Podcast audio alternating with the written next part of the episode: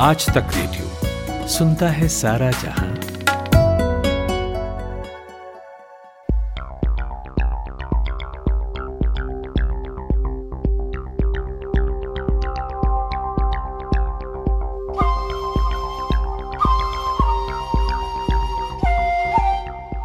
हम कुछ नई उम्मीदों और सपनों के साथ नए साल में प्रवेश करते हैं। आपने भी किया होगा? कोई अपना टू डू लिस्ट बनाता है, कोई उसे रिजोल्यूशन कहता है, कुछ बकेट लिस्ट बोलते हैं।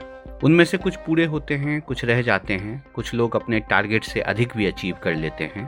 तो जिन्होंने ऐसा किया इस साल, उन्हें कांग्रेट्स हर बरस हमारे सपनों पर कुछ पानी भी फिरता है और साल 2020 मेरे जीवन में एटलीस्ट सबसे बेहतरीन तरीके से पानी फेरने वाला साल रहा है। कोरोना के अलावा मैं इस साल को अपना अधिकतर समय घर पर बिताने के लिए याद रखूँगा। आप किस लिए याद रखेंगे? अगर ये बताना चाहते हैं तो हमें रेडियो एट आज तक डॉट कॉम पर मेल करके बताइए। और अब लौटते हैं मुद्दे पर। कोरोना लॉकडाउन खराब अर्थव्यवस्था और तमाम उतार चढ़ाव के बीच एक चीज़ जो होती रही, वो ये कि लोकतंत्र निश्चिंत होकर सांस लेता रहा। देश में चुनाव होते रहे और लोग अपनी पसंद की सरकार चुनते रहे।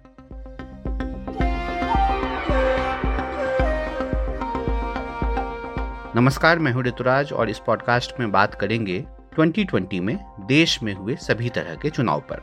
इंडिया टुडे डॉट कॉम के senior assistant editor Prabhash Datta हैं मेरे साथ कोरोना संक्रमण के बीच हुए चुनाव पर बात करने के लिए।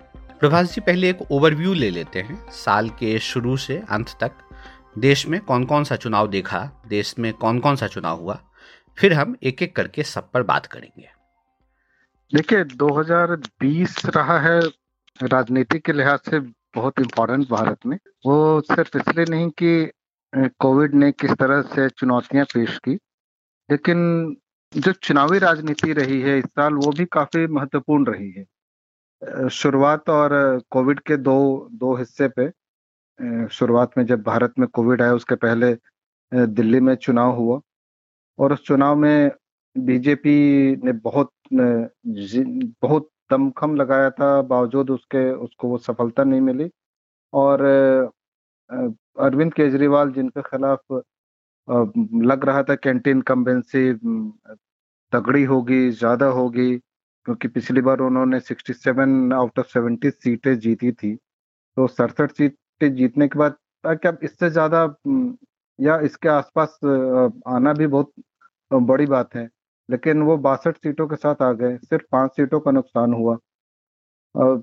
तो ये एक इंडिकेशन था कि जनता जो है एक कई बार हम जिस तरह से समझते हैं, जनता का मिजाज वो नहीं होता है, उससे बिल्कुल अलग भी होता है। और ये हमें देखने को मिला दिल्ली के चुनाव में। उस दूसरे एंड पे बिहार में चुनाव हुआ। वहाँ जब चुनाव की शुरुआत हो रही थी, चुनाव प्रचार जब चल रहा था, तब ऐसा लग रहा था कि इस बार तो बीजेपी, जेडीयू के सामने कोई अपोजिशन ही नहीं है, कहीं भी कुछ नहीं है। लेकिन जब चुनाव जैसे इससे करीब आए तो ये साफ़ होने लगा कि क्या वापस से नीतीश कुमार बन पाएँगे चीफ मिनिस्टर बिहार के? यही मुश्किल लग रहा था। और चुनाव रिज़ल्ट जिस दिन आए, उस दिन जो विपक्षी दल है, राष्ट्रीय जनता दल, वो सबसे बड़ी पार्टी के रूप में उभरा, उभर के सामने आए और उसके जो चीफ मिनिस्टरियल कैंडिडेट थे, उन्होंने ये आरोप लगाया कि चुनाव में धांधली हुई है, इसलिए उनका गठबंधन हार गया। और इसको लेकर काफ़ी लोगों में सोशल मीडिया पर और मेन स्ट्रीम मीडिया पर बहुत बहस भी चली कि क्या क्या रहा और बिहार के चुनाव का नतीजे बहुत ही चौंकाने वाले रहे। अंदर भी एनडीए की जीत हुई, लेकिन जेडीयू, जो बिहार में काफ़ी वक्त से बीजेपी के साथ सीनियर पार्टनर रही है वो वो जूनियर पार्टनर बन गई। वो जो एक कहते हैं ना कि बड़े भाई से छोटे भाई बनने का चुनाव हाँ, हाँ, तय किया जेडीयू ने। हाँ। तो ये एक ऐसी चीज़ थी जो जिसकी उम्मीद जो एक्सपर्ट हैं जो पॉलिटिकल ऑब्जर्वर्स हैं वो नहीं कर रहे थे।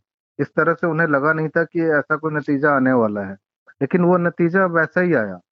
और जनता का जो मूड है वो बिल्कुल कई बार अलग होता है जो ग्राउंड पे जो लोग थे, उनका, उनकी रीडिंग और देखिए जब चुनाव प्रचार बिहार में चल रहा था तो भी आखिर समय आते आते लोग ये मानने लगे थे कि नीतीश कुमार की बॉडी लैंग्वेज वीक है बीजेपी में फूट है एलजेपी की वजह से बहुत नुकसान हो रहा है और इन सब कारणों को मिलाकर बिहार में सत्ता परिवर्तन होने जा रहा है।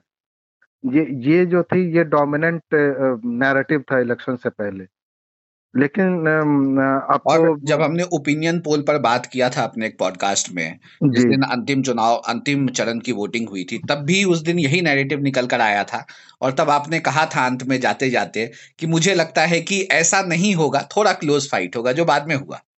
हाँ हाँ क्योंकि तो ये जो वहाँ के लोगों से बात करने से जो चीज़ें लग रही थी। उसमें क्लोज कॉन्टेस्ट ही दिख रहा था। क्लोज कॉन्टेस्ट में नीतीश कुमार वाले गठबंधन को थोड़ा अपर हैंड बिल्कुल 19-20 का फ़र्क जिसको कहते हैं। लेकिन जो लोग सर्वे कर रहे थे, जो लोग सोशल मीडिया पर छाए हुए थे, उनको देख के ये लग रहा था कि नीतीश कुमार की हार हो रही है।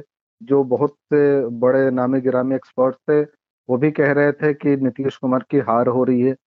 लेकिन जो जनता वहाँ के लोगों से सीधे सीधे बात करके जो बातें सामने आ रही थी, उसमें बहुत क्लोज कॉन्टेस्ट वो बता रहे थे। किसी भी तरफ़ वो फैसला हो सकता था, ऐसा लोग कह रहे थे और सीट टू सीट कॉन्टेस्ट है। वो कह रहे थे पार्टी और गठबंधन के स्तर पे कॉन्टेस्ट नहीं है या बिहार के स्तर पे कॉन्टेस्ट नहीं है। हर सीट का कॉन्टेस्ट, एक ज़िले के में अगर दस सीटें हैं आठ सीटें हैं तो आठों सीट पे हो सकता है अलग अलग फैसले आ जाए। अलग अलग का मतलब कि एक दूसरे से बिना इन्फ्लुएंस हुए फैसले आए। तो ये और जब नतीजा आया तो हमने देखा वैसा ही रहा। इस साल ये दो बड़े चुनाव रहे, लेकिन इस बीच में राज्यसभा जिसको आमतौर पे इन चुनावों को लोग नजरअंदाज कर जाते हैं भारत की राजनीति में, उसके चुनाव भी काफ़ी महत्वपूर्ण हुए। चौहत्तर, पचहत्तर सीटों के लिए चुनाव हुए। इस बार। बीजेपी की और उसके एनडीए सहयोगियों के साथ कई राज्यों में सरकारें हैं और या जहाँ सरकारें नहीं हैं तो वैसे भी कई राज्य हैं जहाँ उनके साथी दलों को और बीजेपी की अपनी खुद की सीटें ज़्यादा हैं तो उनके मेंबर इस पर बढ़ के आए। और जो इम्पोर्टेंट बीजेपी के लिहाज से रहा वो ये कि एनडीए राज्यसभा में बहुमत के सबसे करीब आया है अभी तक। इतने छह सालों, सात वर्षों में जो रहा है। एक चुनाव बहुत स्टैंड आउट करता है राज्यसभा का इस बार, वो जस्टिस रंजन गोगोई का। रंजन गोगोई रिटायरमेंट के फ़ौरन बाद ही, लगभग फ़ौरन बाद ही राज्यसभा के सदस्य बन गए। इसको लेके बहुत हंगामा भी हुआ कि ऐसा कैसे हो गया? आमतौर पे भारत में जो जस्टिस है, वो जजेज है हायर कोर्ट के हाई कोर्ट और सुप्रीम कोर्ट के, वो पॉलिटिक्स में नहीं जाते हैं। क्योंकि लोग इसको उनके प्री रिटायरमेंट जो जजमेंट है, उनको लोग एक चश्मे से देखना शुरू कर देते हैं तो वो जजेस खुद ही राजनीति से दूर रहते हैं। रंजन गोगोई इस मामले में अलग निकले, उन्होंने राज्यसभा की सदस्यता स्वीकार की, जब उनको नॉमिनेट किया गया। और फिर उसके बाद इसका डिफेंस में भी आए कहा कि उनके ये दोनों कर्तव्य अलग अलग हैं, इन दोनों को मिलाकर देखना सही नहीं होगा। फिर और जो खास बात रही कुछ इस साल लोकल बॉडी इलेक्शंस जो हैं ऋतुराज, वो काफ़ी अहम रहे और काफ़ी चर्चा में भी उनकी चर्चाएँ बहुत हुई। अभी जो जस्ट खत्म हुआ है जम्मू और कश्मीर में डीडीसी का चुनाव उस पर भी खूब चर्चा हुई। राष्ट्रीय बहस मेरे ख्याल से पहली बार बहुत सारे लोकल इलेक्शन पर राष्ट्रीय बहस राष्ट्रीय बहस का मतलब कि मेन स्ट्रीम मीडिया राष्ट्रीय मीडिया उस पर चर्चा कर रहा हो, उस पर जो नेशनल पॉलिटिक्स का ऑब्जर्वर्स हैं, उसकी कमेंट्री कर रहे हो। ये शायद पहली बार हुआ हो। एक और पहले जब बहुत बहुत राज्यों में एक साथ पंचायत के चुनाव हो रहे थे सन तिहत्तर और चौहत्तरवें अमेंडमेंट के बाद, तब ये विषय था, लेकिन उस वक्त विषय ये चर्चा का था कि भारत जो है वो अपनी डेमोक्रेसी को डीपेन कर रहा है, उस लिहाज से चर्चा की जा रही थी। इस बार इंडिविजुअल चुनाव चर्चा में रहे, जैसे जो ये कश्मीर, जम्मू कश्मीर से पहले ग्रेटर हैदराबाद म्यूनिसिपल कॉरपोरेशन का चुनाव हुआ, वो नेशनल मीडिया में, नेशनल हेडलाइन में रहा और वहाँ बीजेपी का जो सरप्राइज़ परफॉर्मेंस जिसको कहते हैं वो उस पर बहुत फोकस रहा लोगों का। उस म्यूनिसिपल कॉरपोरेशन के चुनाव के लिए देश के गृह मंत्री बीजेपी की तरफ़ से कैंपेन कर रहे थे, उत्तर प्रदेश देश के सबसे अधिक जनसंख्या वाला राज्य है, उसके मुख्यमंत्री योगी आदित्यनाथ कैंपेन कर रहे थे, बीजेपी के नेशनल प्रेसिडेंट कैंपेन कर रहे थे, कई सारे यूनियन मिनिस्टर कैंपेन कर रहे थे, एक म्यूनिसिपल कॉरपोरेशन चुनाव के लिए, और दूसरी तरफ़, तेलंगाना के चीफ मिनिस्टर खुद कैंपेन कर रहे थे, असदुद्दीन अवैसी, उनका तो लोकसभा क्षेत्र है, उनकी पार्टी हैदराबाद बेस्ड है तो उनका कैंपेन करना वो बहुत लाजमी सा लगता था। वो अपनी पार्टी के सबसे बड़े नेता हैं और उनके पार्टी का पूरे तेलंगाना में भी बेस नहीं है। ये बात अलग है कि उनका बेस बिहार में बनने लगा इसी साल के चुनाव में। लेकिन तेलंगाना पूरे तेलंगाना में उनका बेस नहीं है। वो कैंपेन कर रहे थे। तो ये बहुत इस पर डिबेट हुई। हैदराबाद का न, नाम क्या हो इसको लेके भी डिबेट छिड़ छिड़ गया। तो ये रहे फिर केरल में जब म्यूनिसिपल और पंचायत के चुनाव हुए तो वहाँ भी वो चर्चा का विषय बन गए। वजह बीजेपी की फोर्सफुल एंट्री बीजेपी ने जिस तरह से कैंपेन को चलाने की कोशिश की, बीजेपी के बारे में एक छवि बनी है कि वो जो माइनॉरिटी कम्युनिटीज हैं, खासकर मुस्लिम्स और क्रिश्चियंस इनकी अनदेखी करती है। केरल में जनसंख्या के अनुपात में उन्होंने शायद इस वजह से या रीच आउट कैंपेन हो। 600 से ज़्यादा क्रिश्चियन और मुस्लिम कैंडिडेट्स उतारे लोकल बॉडी इलेक्शंस में। तो ये ये कई चुनाव रहे जो काफ़ी चर्चा में रहे। राजस्थान में जो लोकल बॉडी चुनाव हुआ उसकी भी चर्चा खूब हुई। तो और कई सारे बाई इलेक्शंस हुए। उत्तर प्रदेश से लेकर मध्य प्रदेश मध्य प्रदेश में तो बाई इलेक्शन इसलिए भी हुए कि वहाँ सरकार बदल, सरकार बदली थी जब ज्योतिरादित्य सिंधिया के कांग्रेस से बीजेपी में आने से जब 25 और बाद में तीन और आए तो अट्ठाईस एमएलए कांग्रेस के बीजेपी में आ गए थे, उनकी सीटों पर चुनाव हुए। तो ऐसे कई सारे उपचुनाव भी रहे जो चर्चा का विषय बनने रहे और ये सब हुआ ज़्यादातर दिल्ली का चुनाव छोड़ दे तो उसके बाद के सारे चुनाव कोविड पैंडेमिक के दौरान रहा। और कोविड पैंडेमिक के प्रोटोकॉल को फॉलो करते हुए रहा। और इसमें एक जो ड्रॉ लाइन दिखता है वो कि जब दिल्ली का चुनाव हुआ तो तब तक हम लगभग बेफिक्र थे कोविड को लेके। और जब बिहार का विधानसभा चुनाव गुजरा तो उस समय ऐसा लग रहा था कि अब केसेस कम हो रहे हैं और हम कोविड से थोड़ा बाहर अच्छी तरीके से लड़ने में सक्षम हैं। हाँ मतलब इसको लेके दो नैरेटिव कोविड के कॉन्टेक्स्ट में कह सकते हैं। एक तो ये कि कम हो रहा है, जो पहले जो आप, जैसा आपने कहा, उस वक्त हम निश्चिंत थे। निश्चिंतता के दौर में ही चुनाव हुआ था, क्योंकि उस वक्त तक भारत में जो रिपोर्टेड केसेस थे, वो केरल में आए कुछ विद्यार्थी थे, जो वुहान, जो चीन का शहर जहाँ से इसकी शुरुआत हुई कोविड नाइन्टीन पैंडेमिक की तो वहाँ वो पढ़ते थे, वो आए थे तो उनको क्वारंटीन में रखा गया था। और उसके बाद जब चुनाव होने के कुछ समय बाद दिल्ली से ही फिर पहला केस आया मार्च के शुरुआत में और फिर धीरे धीरे वो लगातार बढ़ता चला गया। बिहार में जब हुआ तो केसेस डिक्लाइन होने लगे थे। बिहार में टेस्ट जो नंबर ऑफ़ टेस्ट हैं, वो बढ़ा दिए गए थे। नंबर ऑफ़ रिपोर्टेड केसेस कम हो हो गए थे।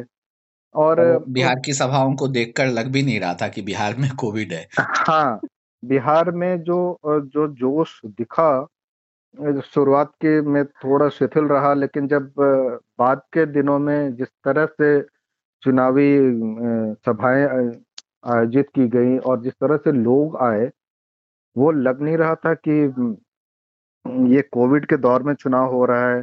कई सभाओं में हमने देखा जो वीडियोज़ आए उसमें जो टीवी फुटेज एयर किए गए उस उनमें कि लोग प्रोटोकॉल का पालन पूरी तरह से नहीं कर रहे थे बहुत से लोग मास्क के बिना थे। तो ये जब होता है पब्लिक फ़ंक्शन आप करते हैं तो उसमें पब्लिक पे कंट्रोल करना मुश्किल हो जाता है। लेकिन ये था कि उस वक्त बिहार से जो कोविड के केसेस थे वो आने बहुत कम हो गए थे। हाँ बहुत कम केसेस रिपोर्ट हो रहे थे। हाँ। उस समय जबकि जाँच के बहुत अच्छे प्रबंध थे ठीक ठाक प्रबंध थे। लोग वहाँ कम पहुँच रहे थे और जितने पहुँच रहे थे, उनमें से भी बहुत कम केसेस पॉजिटिव आ रहे थे। पॉजिटिव के कम आ रहे थे। तो वो एक, कहेंगे पॉजिटिव अगर देखें तो ये कहेंगे कि ये भारतीय लोकतंत्र की मजबूती ही है कि हर इतनी बड़ी मुसीबत के बीच में चुनाव हुए और वो चुनाव की वजह से अभी तक कोई रिपोर्ट ऐसी नहीं आई है कि चुनावों ने भारत में कोविड के मरीजों की संख्या बढ़ा दी। सही। और यहाँ पे एक चीज़ हम समझना चाहेंगे प्रभात सर ओवरऑल अगर हम देखें इसको हम विधानसभा का चुनाव, विधानसभा का उपचुनाव और लोकल चुनाव एक तरफ़ रखते हैं, राज्यसभा अलग रखते हैं। पहले विधानसभा और उपचुनाव की बात कर लेते हैं और साथ में लोकल बॉडीज की। तो क्या ये कह सकते हैं कि बीजेपी जो है एक ओवरऑल गेनर बनकर आई इस बार 2020 में जो भी विधानसभा चुनाव हुए उसमें, या जो भी लोकल बॉडीज के चुनाव हुए उसमें। इम्पैक्ट बहुत ज़्यादा दिखा बीजेपी का। देखिए गेनर कह सकते हैं गेनर इस सेंस में कहेंगे कि अगर विधानसभा दो जो हुए, दोनों में बीजेपी ने अपनी सीटें बढ़ाई हैं। अब दिल्ली में पिछली बार उनकी तीन ही थी, इस बार पाँच हुई है आठ हुई है। कांग्रेस को कोई सीट नहीं मिली। तो कहेंगे कि कांग्रेस लगातार जिन्होंने पंद्रह साल राज किया दिल्ली पे जिस पार्टी ने उसे हम्म। लगातार दो चुनाव में एक भी सीटें नहीं निकल कर आई। दो चुनाव में एक भी सीटें निकल कर नहीं आई। और ये ये कांग्रेस के लिए निश्चित रूप से सोचने की ज़रूरत है। वजह ये है कि दिल्ली में जो दो दिल्ली लार्जली अर्बन पॉकेट है।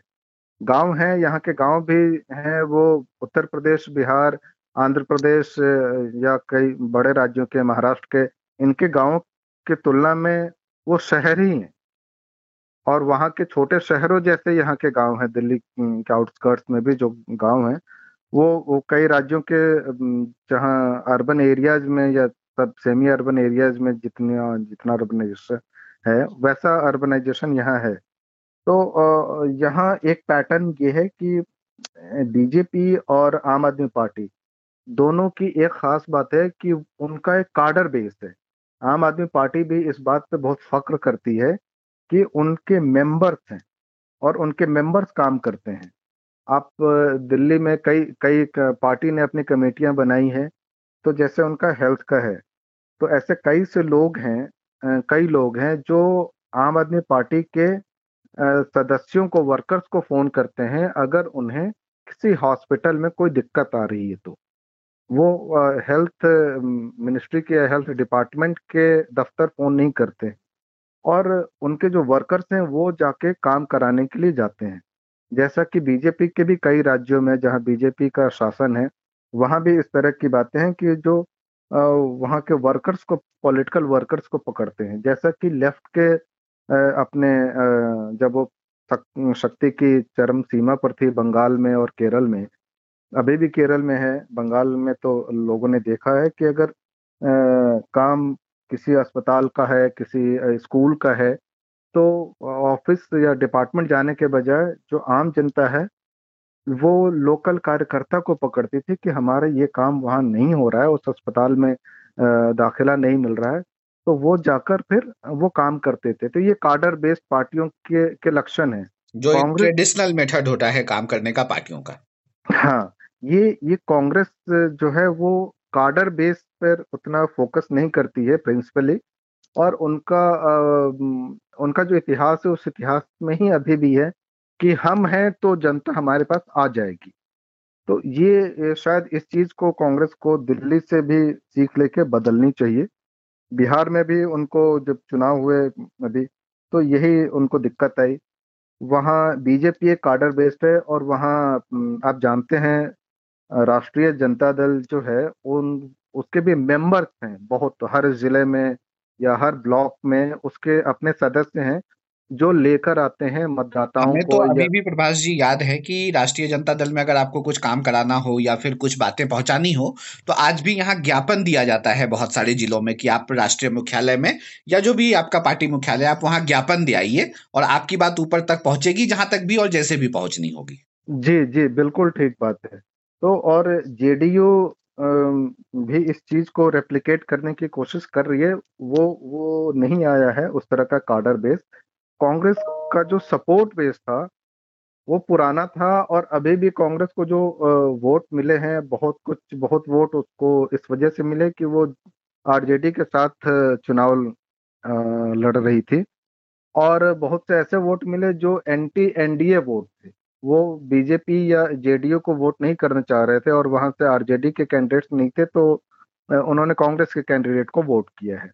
उनका अपना कार्डर बेस नहीं है और इस वजह से जहाँ दो पार्टियों का, की लड़ाई है, जैसे राजस्थान में, वहाँ कांग्रेस जीत जाती है क्योंकि लोग एंटी इनकम्बेंसी में वोट डालते हैं। हर पाँच साल में वहाँ पिछले कुछ वक्त से ये चल रहा है। केरल में भी ऑलमोस्ट यही पैटर्न है लेफ़्ट का कार्डर है कांग्रेस के जो नॉन लेफ़्ट हैं, वो कांग्रेस के साथ चले जाते हैं। तो एंटी इनकम्बेंसी वोट मिलता है, लेकिन जो कार्डर जो राजनीति भारत की बदल रही है, उसमें आम तौर पर जो पार्टी के वर्कर्स हैं ग्राउंड लेवल पे, वो वोट दिलवाने आते हैं, वो लोगों तक अप्रोच करते हैं और उनको लेकर आते हैं। ये आप, आम आदमी पार्टी के साथ दिल्ली में आप कहीं भी चले जाएँ तो उनके दफ्तर में आपको लोग मिलेंगे और वो आपके किसी भी कंप्लेन पर, वो वो एटलीस्ट आपको ये कहेंगे कि हम आप तक वापस आएँगे। ये कांग्रेस के आप दफ्तर में जाएँगे, ये लोग कहते हैं, यहाँ की जनता ही कहती है, कि वो रिस्पॉन्स नहीं आता है। वो रिस्पॉन्स नहीं आने की वजह यही होती है कि वो वो जो कार्डर कल्चर है, वो कांग्रेस ने नहीं किया है, जो बदली हुई राजनीति भारत की है, उसकी एक हकीकत है ये कार्डर बेस्ड पॉलिटिक्स। ठीक है। अगर हम इसी को राज्यसभा चुनाव के हिसाब से देखना चाहें कि राज्यसभा के जो भी चुनाव हुए, उसमें क्या निकल कर आया? तो यहाँ भी बीजेपी सबसे बड़ी गेनर, सबसे बड़ा जिसे जिन्होंने जिसने सब कुछ अचीव किया लगभग इस चुनाव में, जिसने सबसे अपना बेस बढ़ाया राज्यसभा में तो भी यहाँ बीजेपी भी निकल कर आती है, यहाँ भी? जी, देखिए, ये जो चुनाव चौहत्तर हुए हैं इसमें से कई सारी सीटें ऐसी थी जो बीजेपी की खुद की थी, उसने रिटेन की है। बीजेपी ने अपनी टैली बढ़ा ली है बारह से। यानी पहले जितनी थी उससे बारह अब हो गई हैं। और ये एनडीए को काफ़ी करीब लेकर आ रहा है। ये इतनी संख्या किसी और की नहीं बढ़ी है। और जो दूसरी पार्टियाँ हैं अब चूँकि राज्यों में कई ज़्यादातर राज्यों में बीजेपी या एनडीए की सरकारें हैं। तो वो बहुमत में है, उस वैसे वक्त में अगर चुनाव होंगे उन राज्यों में तो बीजेपी या उनके जो पार्टनर्स हैं, उनकी ही सीटें ज़्यादा बढ़ेंगी। तो इसका फ़ायदा उनको मिला है। और ये ये अब बिल्कुल सही आपका आकलन है कि राज्यसभा के भी चुनाव हुए, उसमें बीजेपी एनडीए जो है वो मेजर गेनर है। ठीक है। और अंत में बात कर लेते हैं, जो लोकल बॉडीज के चुनाव हुए, बहुत सारा, बहुत सारे चुनाव का आपने ज़िक्र कर लिया। लेकिन अगर जेएनके का ज़िक्र नहीं करें लास्ट में, जो जम्मू कश्मीर में चुनाव हुए, और वहाँ पे जो इलेक्ट्रोनल गतिविधि जिसको कह सकते हैं, वो जो शुरू हुई तो उसका भी एक ज़िक्र हो जाना चाहिए। हालाँकि हमने एक अलग से इस पे पॉडकास्ट किया है। जो लोग सुनना चाहें, वहाँ जाकर सुन सकते हैं। हमारे पेज पे उनका लिंक मिल जाएगा। लेकिन फिर भी जाते जाते एक बात प्रभाष जी इस पे हो जाए जे में जो लोकल बॉडीज के चुनाव हुए, उस पर। देखिए जे में लोकल बॉडीज चुनाव इस बार के बड़े महत्वपूर्ण इसलिए भी हैं कि पिछले साल जब वहाँ से धारा 370 हटाई गई, जिसके तहत जम्मू कश्मीर का स्पेशल स्टेटस खत्म हुआ फिर जम्मू कश्मीर जो राज्य था, उसको दो केंद्र शासित प्रदेशों में, जम्मू कश्मीर और दूसरा लद्दाख, इसमें बांटा गया। बट ये पहला चुनाव है। और ये पहला चुनाव इस मामले में भी है कि सारी मुख्य धारा की पार्टियाँ और कई सारी छोटी छोटी पार्टियाँ उन सबने हिस्सा लिया है। और तीसरी महत्वपूर्ण बात इसमें यह है कि जो डीडीसी है डिस्ट्रिक्ट डेवलपमेंट काउंसिल ये एक नई बॉडी है। और जो अमूमन म्यूनिसिपल कॉरपोरेशन की म्यूनिसपैलिटीज जो होती हैं या पंचायत होते हैं, इनमें अर्बन और रूरल सेग्रीगेशन होता है। ये दोनों अलग अलग इलाकों का, की बॉडीज होती हैं। डीडीसी रूरल और अर्बन कंबाइंड बॉडीज है दोनों जगहों से इनके रिप्रेजेंटेटिव है। यानी हर ज़िले में एक बॉडी है, जहाँ गाँव से भी और शहरों से भी रिप्रेजेंटेटिव्स हैं चौदह चौदह और वो उस बॉडी को, उसके, उस ज़िले के डेवलपमेंट के लिए जो पॉलिटिकल लेवल पे काम होता है, उसका जिम्मा वो देखेंगे। ये एक नई अगले अगले कदम की तरफ़ जाने के लिए भी है कि एक तैयारी हो गई है, वहाँ चुनाव की प्रक्रिया शुरू हो गई है। विधानसभा चुनाव जम्मू कश्मीर केंद्र शासित है, लेकिन दिल्ली की तरह उसकी भी असेंबली है, बरकरार रखी गई है। और असेंबली का चुनाव हो, इसके पहले वहाँ परिसीमन होना है, यानी जो विधानसभाएँ हैं एक विधानसभा का क्षेत्र क्या क्या होगा? कौन सा वोटर हाँ, किस हाँ, विधानसभा क्षेत्र में आएगा? ये तय होना है। ये तय होना है और इसको वो अभी तय किया जाएगा जिसका काम शुरू हुआ है। ये काम उम्मीद है कि अगले साल कभी ये पूरा हो जाए। तो एक बार जब ये काम पूरा हो जाएगा तो निश्चित रूप से चुनाव विधानसभा के वहाँ कराए जाएँगे और तब बहुत इंटेंस अभी जो डीडीसी चुनाव में जिस तरह का चुनाव प्रचार हमने देखा, शायद उससे ज़्यादा इंटेंस हमें देखने को मिलेगा। अभी जब डीडीसी के चुनाव हुए तो एनसी जो नेशनल कॉन्फ्रेंस और पीडीपी इन्होंने हाथ मिलाया, वैसा ही महागठबंधन कह सकते हैं, जिसको वो उन्होंने गुप्कर अलायंस का नाम दिया people's alliance for Gupkar declaration ये वैसा ही है जैसा कि बिहार में आरजेडी और जेडीयू ने 2015 में हाथ मिला के महागठबंधन बनाया था। इस बार भी बिहार में नाम तो महागठबंधन का रहा, लेकिन इसका वो कैरेक्टर नहीं था जो 2015 का था। जैसे उत्तर प्रदेश में हालाँकि वो एक्सपेरिमेंट चल नहीं सका बिहार में 2015 का जो सक्सेसफुल रहा, उसको एमुलेट करने की कोशिश की गई, जब एसपी और बीएसपी ने हाथ मिलाया चुनाव के लिए। वो वो कामयाब नहीं हुआ, लेकिन जब दो राइवल बड़ी पार्टियाँ हाथ मिलाती हैं तो वो महागठबंधन है। वही महागठबंधन जम्मू कश्मीर में हमें देखने को मिला। जब विधानसभा चुनाव होंगे तो क्या ये महागठबंधन गुप्कार अलायंस वो बरकरार रह पाता है? क्योंकि उसके उसमें बहुत माइन्यूट नुआंसेज हैं, जिन पर उन पार्टियों को तय अग्री होना बाकी होगा। तीसरी जो बड़ी फोर्स है, वहाँ की कांग्रेस है वो पिछले दो चुनाव से बहुत हाशिए पे जाती हुई दिख रही है। उसको रिवाइव करने के लिए कितना मौका है, वो पार्टी अपने आप को कितना रिवाइव कर पाती है इस पर भी बहुत कुछ डिपेंड करेगा। और जो चौथा फोर्स है, वहाँ बीजेपी जिसका 2014 से एक सडन राइज देखने को मिला है जम्मू कश्मीर में। वो कितना space anti NC anti PDP जो स्पेस है, वहाँ की जम्मू कश्मीर की पॉलिटिक्स में, उस पर कितना कब्जा जमा के रखती है अभी जो चुनाव हुए, ये चुनाव 2014 के बाद से विधानसभा और लोकसभा का जो चुनाव हुआ तो उसी पैटर्न को दिखाता है कि जम्मू रीजन के ज़्यादातर हिस्सों में बीजेपी का दबदबा और जम्मू और कश्मीर वैली के में एनसी और पीडीपी का दबदबा। और कश्मीर वैली से कश्मीर डिवीज़न से सटे हुए जम्मू के ज़िलों में भी उनकी उनकी दावेदारी मज़बूत। ये जो फैक्टर्स हैं, ये देखने को, ये रिपीटेडली हमने देखा 2014 2019 और अभी फिर से। ये, यही पैटर्न रहेगा या कोई नया समीकरण बनेगा जब भी विधानसभा चुनाव जम्मू कश्मीर में होते हैं, वो एक ऐसी चीज़ है जिससे सबकी निगाह होगी। शुक्रिया प्रभाष जी अपना समय देने के लिए। कोरोना के बीच देश में जमहूरियत जिंदाबाद रहा और लोगों ने अलग अलग चुनाव में क्या फैसले लिए, उसे एक जगह समेटने और एक झटके में शुरू से अंत तक सब रिवाइज करा देने के लिए। कैसा लगा आपको हमारा यह पॉडकास्ट कोई सुझाव हो या कोई शिकायत? तो लिख भेजिए हमें। हमारा ईमेल पता वही है रेडियो एट आज तक डॉट कॉम शुक्रिया।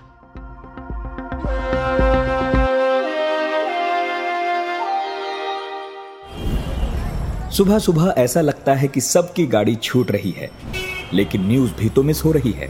स्कूल, कॉलेज या ऑफ़िस की पूरी तैयारी तो हो जाती है, मगर देश दुनिया की अपडेट्स ले पाते हैं क्या? तो आपकी प्रॉब्लम का स्मार्ट सॉल्यूशन ये है कि अपनी सुबह की शुरुआत आप आज तक रेडियो के साथ कीजिए। कल क्या हुआ और आज क्या हो सकता है? सटीक एनालिसिस, पहले बड़ी खबरें और फिर अखबारों के चुनिंदा मोती। ये है सुबह का खबरनामा आज का दिन। मेरे यानी नितिन ठाकुर के साथ।